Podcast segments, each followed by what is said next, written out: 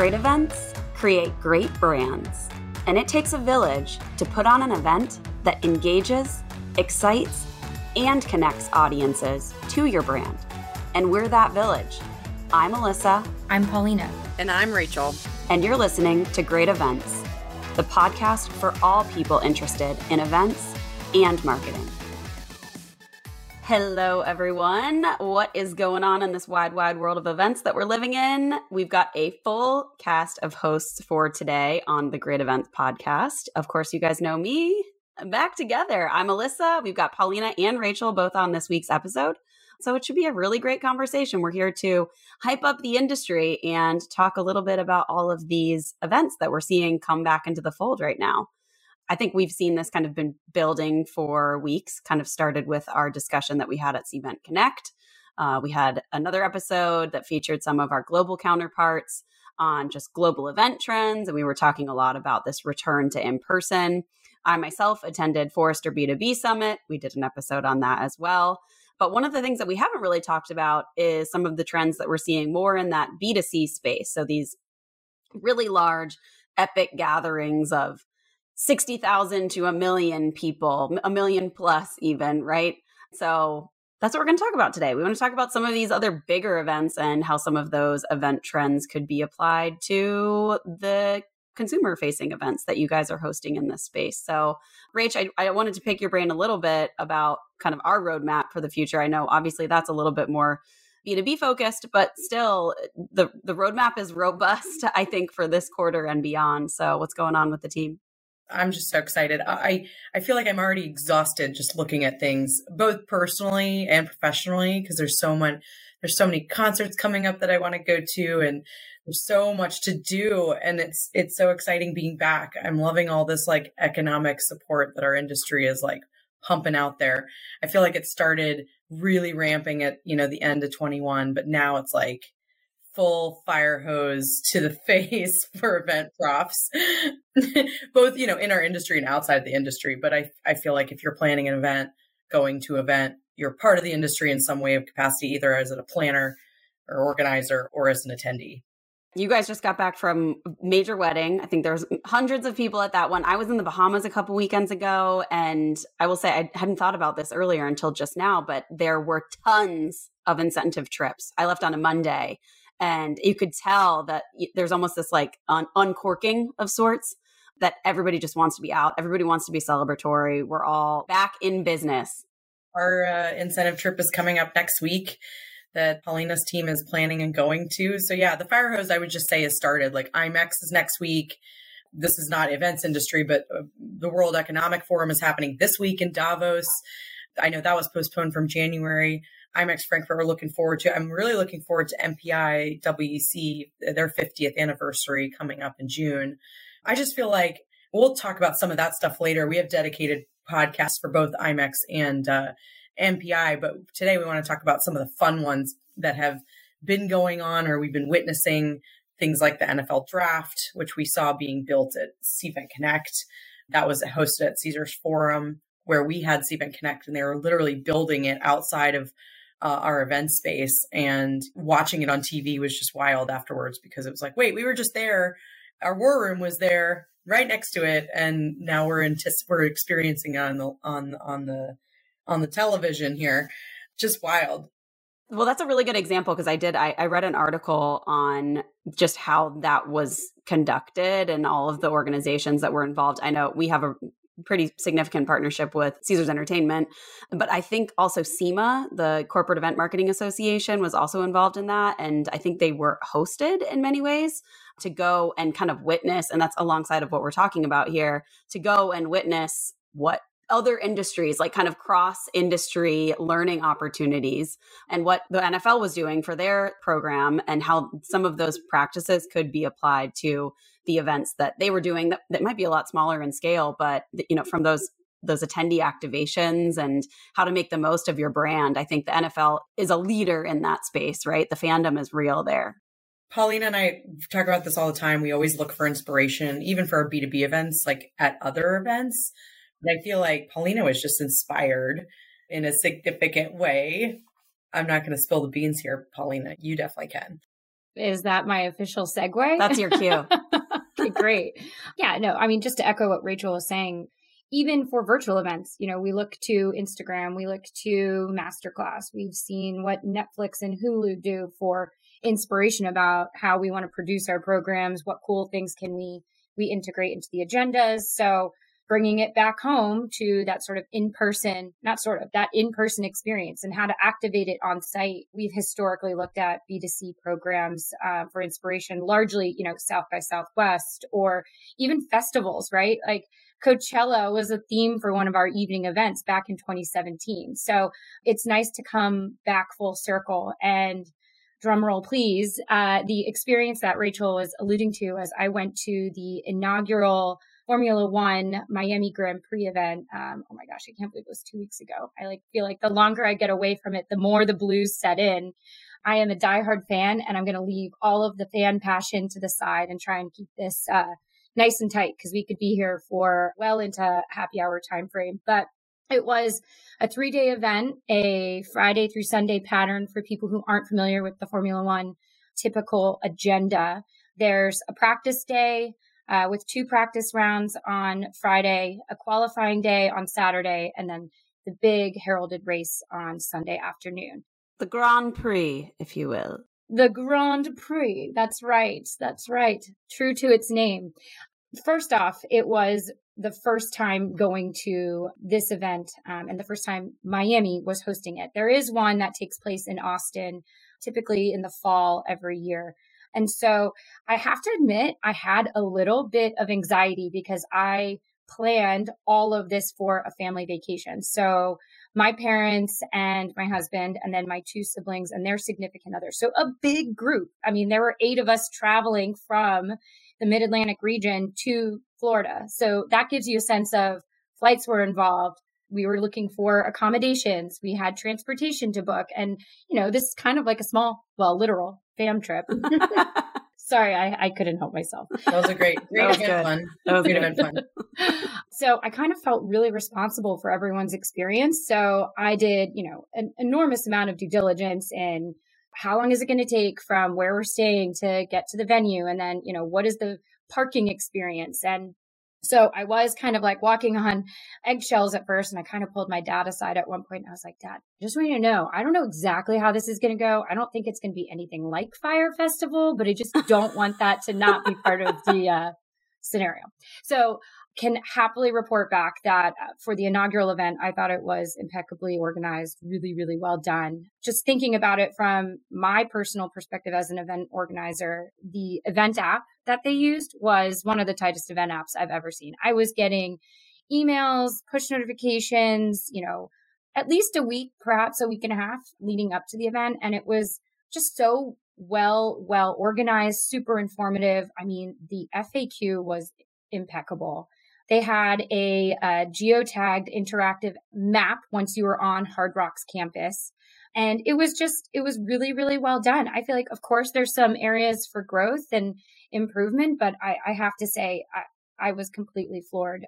I think it's really nice to to stress the technology piece too, because we put our blinders on a lot when we're thinking about we need this, we have this need for these conferences or these summits or these forums or things like that. But there's also these lessons to be learned and how we can incorporate some of those best practices from a much larger consumer facing event and what types of content they're putting in there what how are people using it? Like what's the consumer behavior?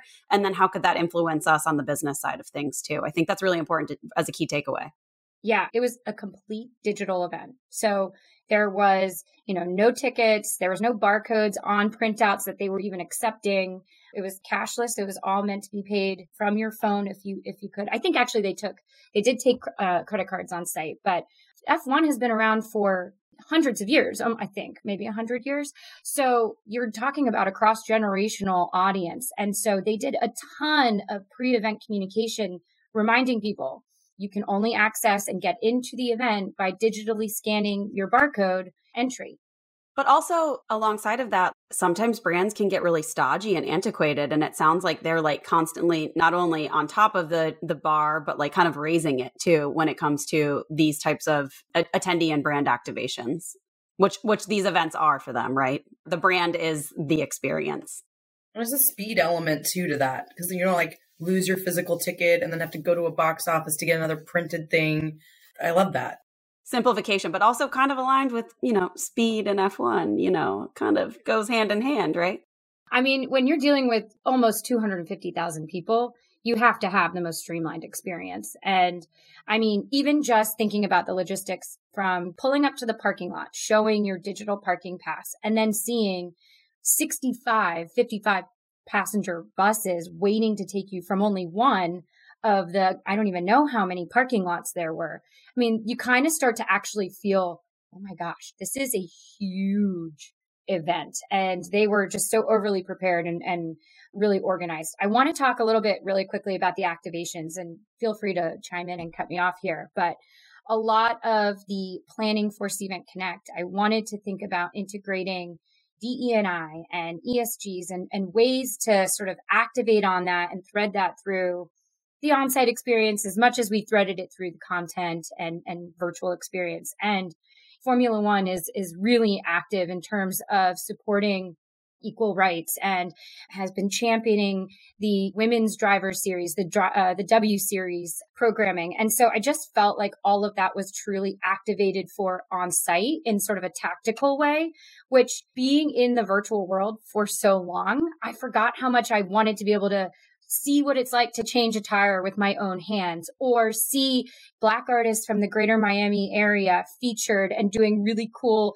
artwork on F1 cars or on recycled pieces of plywood all throughout different areas of the campus. I want to cut in here because as you're speaking, Paulina, one of the things that we've talked about, and I don't know if we've really brought this up on the podcast, is sporting events are kind of like the OG of hybrid events.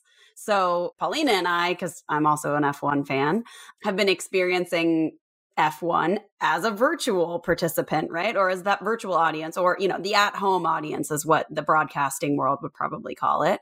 We in the events industry would think of us as the virtual participants, but there is that voyeuristic element. And it's very clear that F1 at a brand level cares about diversity and inclusion. And we race as one is a big moniker that they have. It's part of their tagline but I've never got to feel that. I've never had that sensory experience. So hearing you talk about that, Paulina, is really interesting to me that like that was brought to life. And that's the magic that this industry provides is the tactile experience. It's the sensory part of it's a 360 view of a, of a brand's promise, right? And that's what like this industry gets to do is bring things to life in a three dimensional way when there is an in-person element.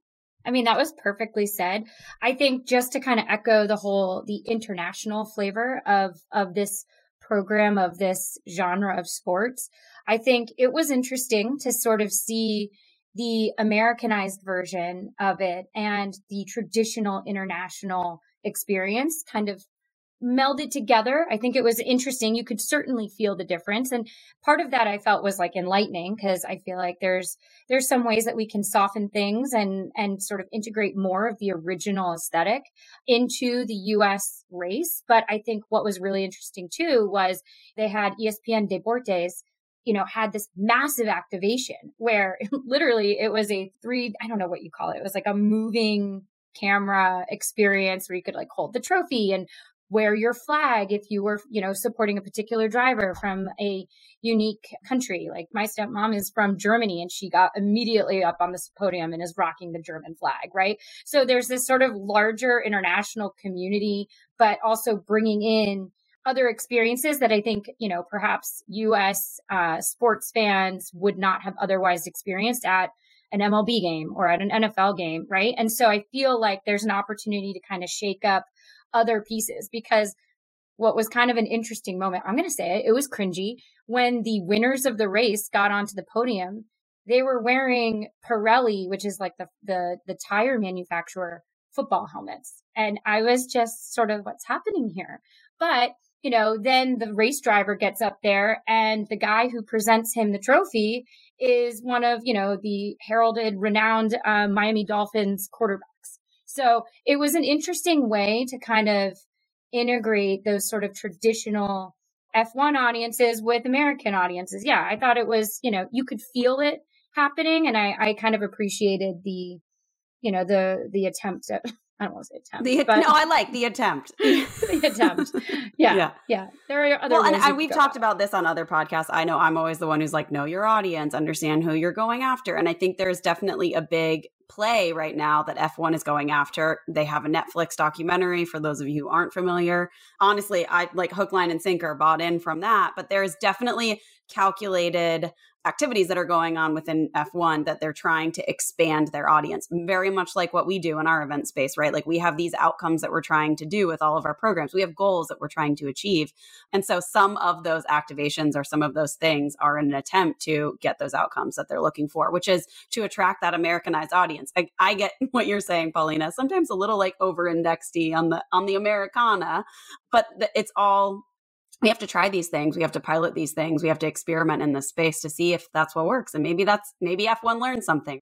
I feel like the one thing that genuinely just just hit me as you were talking about the Netflix series is just peeking behind the curtain across any type of event, that behind the scenes exposure, and then to either watch it come to life on TV or in person immediately manifests sort of a deeper engagement, a deeper interest. And so maybe that's something we should be thinking about as we look for, you know, or look to do our event design for future hybrid programs. Like, what is the pre event marketing or behind the, you know, scenes that you can lend to your audience that might captivate one more registrant or one more actual day of attendee? I just think there's something there that we could probably really unpack. So what you're saying is F1 drivers and change stations at our next event yes I mean, twist my arm. as an activation. if it's part of our audience if if our audience wants that we'll have to do a pre-event survey Why not a keynote speaker? These people are the best at what they do. There's only 20 of them in the world. And talk about having similar, I don't want to say job responsibilities, but being able to operate under severe duress and making quick decisions. I don't know if our decision making is as quick as theirs. Theirs is like in, you know, milliseconds, but there's a lot of synergy that, you know, these drivers have, the, the sport has to our industry at large. They, you know, they had to race not in front of fans for two years. And I can't imagine, you know, what that does in terms of the driver's mental awareness or, or whatnot, but there's so much to unpack. Takeaway on both sides for for those that are driving in the industry but also for the fandom piece too. And i think like that just is a testament to how important the face-to-face connection is in like bringing out the best in a brand. It doesn't negate what's possible in a virtual space but there's so much power when people come together and that exchange of information that connection to an experience that can't be replicated ever again. Like Paulina, you're you're already sad to be 2 weeks away from this thing and I'm over here sad cuz I didn't go and there's a testament to what happens in this entire industry. It's it's magic. I think that we should manifest that uh, that excitement and start to register for every every event coming up. Let's go to every Everyone go to everything. Buy all the tickets. I have to admit, I just bought my first, and this is like not event related, but it is the leaving my house type thing, the non virtual experience. I just bought my first set of movie tickets in three years probably and i'm really excited like i'm i'm buying all the tickets i'm going and doing all the things What are you seeing? Is it Top Gun or Downton Abbey? Because it can only be one. It- it is top gun i have to admit I'm, I'm ashamed to admit that one Paulina, one more thing I, I did want to touch on with the F1 experience, and I do because I felt this from the, the I'm going to keep saying from the virtual side, but from the at home experience, was just the partnership that F1 had with Miami and how important that was to, of course, I, I think that's instilled in the F1 experience that the locations truly are integral to the race itself but it's not dissimilar to what meetings and event planners do when they're producing events and partnering with a DMC, CVB, or you know, however that can come to light. I know I saw that in Austin, where the planners of the Forrester experience, and we talked about this a little bit, but they really integrated some of the best of Austin into the conference. And I, I love that because part of going to events is the destination, right? So to to not talk about that or to not celebrate that seems like a missed opportunity. And and again, it's part of that sensory thing, the food, the streets, the sounds, the you know like there could be music that's relevant somewhere. So I'm curious Paulina how Miami was celebrated as part of this too. for context, the the race took place at Hard Rock Stadium, which is um, technically north of downtown Miami. It, no, it is north of, of Miami, but where my siblings and I stayed, we stayed in South Beach, which is not in Miami. I mean, it technically is in Miami, but it's significantly distant from downtown Miami and from where um, the stadium is. But they had drag racing on Ocean Drive, right? They brought out these amazing cars. They had a massive, I mean, we're talking like, I want to say maybe two or more football field sized this space on the beach. It was, I think it's called like the FTX, you know, experience. And they had viewing, like massive viewing jumbotrons. They clearly had musical performances. Um, there was plethora of like local vendors, whether they were like Cuban style cuisine or Creole cuisine. It, it, was just such a an eclectic showcase of you know all of what Miami has to offer from a cultural perspective too, um, but staying true to sort of that like Miami fun. I think even some of the teams, you know, they took over some of the the hotels and aligning a team with a brand of hotel. I mean, what an amazing idea from brand recognition, right? When you see that the Ferrari drivers are staying at the W Hotel, I mean, I feel like it speaks for itself. Or when you see, you know, Aston Martin drivers staying at the the Four Seasons, there is some real brand continuity there that I think allows for exposure for these existing partnerships. Yeah, and you could see kind of direct application to our space too from conferences. Like, what if exhibitors or sponsors started to partner even closer with hotels? And what might that mean? Like, what could those brand synergies provide to the overarching conference experience and ultimately the connections that are made too? The, the possibilities seem endless when you kind of take some of these takeaways from a B2C event and start to like just unpack them and apply them to our space too.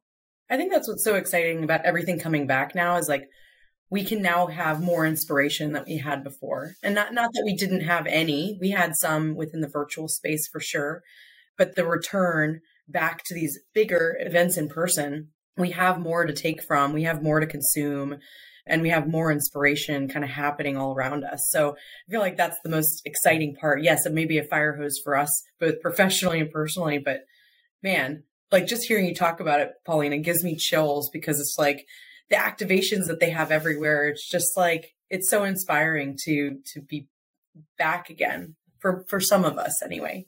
I think even just to kind of put a fine point on it, I mean, we're talking about a major city, but I imagine that, you know, the state of Florida, like they probably haven't seen this kind of revenue surge since probably hosting, you know, a Super Bowl. And it shows how many people it takes to put on an event, an event of this size. And I feel like, you know, that's also kind of a great feeling uh, to know that the workforce is coming back because so much of the meetings and events industry, whether you're B2B or B2C, had been subjected to, you know, a difficult time finding work. And I think it's just, it's a great indicator for, you know, where we're going forward.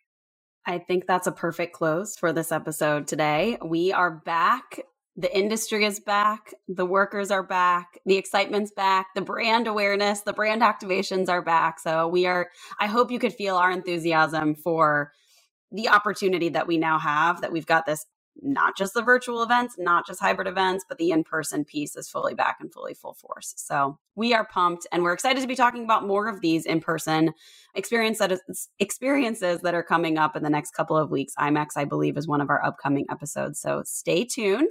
But our ask to our listeners, of course, as we ask every week, is what's your takeaway? We want to hear from you. We want to know what's going on with you and your events. And if any of this is resonating with you, and maybe you're inspired by some of what we talked about today, whether that was from Paulina's perspective from F1 or the NFL draft or any of these key takeaways that we've had, we would love to hear from you. So shoot us an email at greatevents at cvent.com. That's our inbox. We're checking that regularly and we want to hear from you guys. So with that, I'm Alyssa. This is Paulina and Rachel, and this is Great Events. Thanks for listening to this week's episode of Great Events, a podcast by CVent. If you want more resources on how to make your events great, go to community.cvent.com. That's community.cvent.com. Or if you've got a question for us or just want to say hi, email us at greatevents at cvent.com.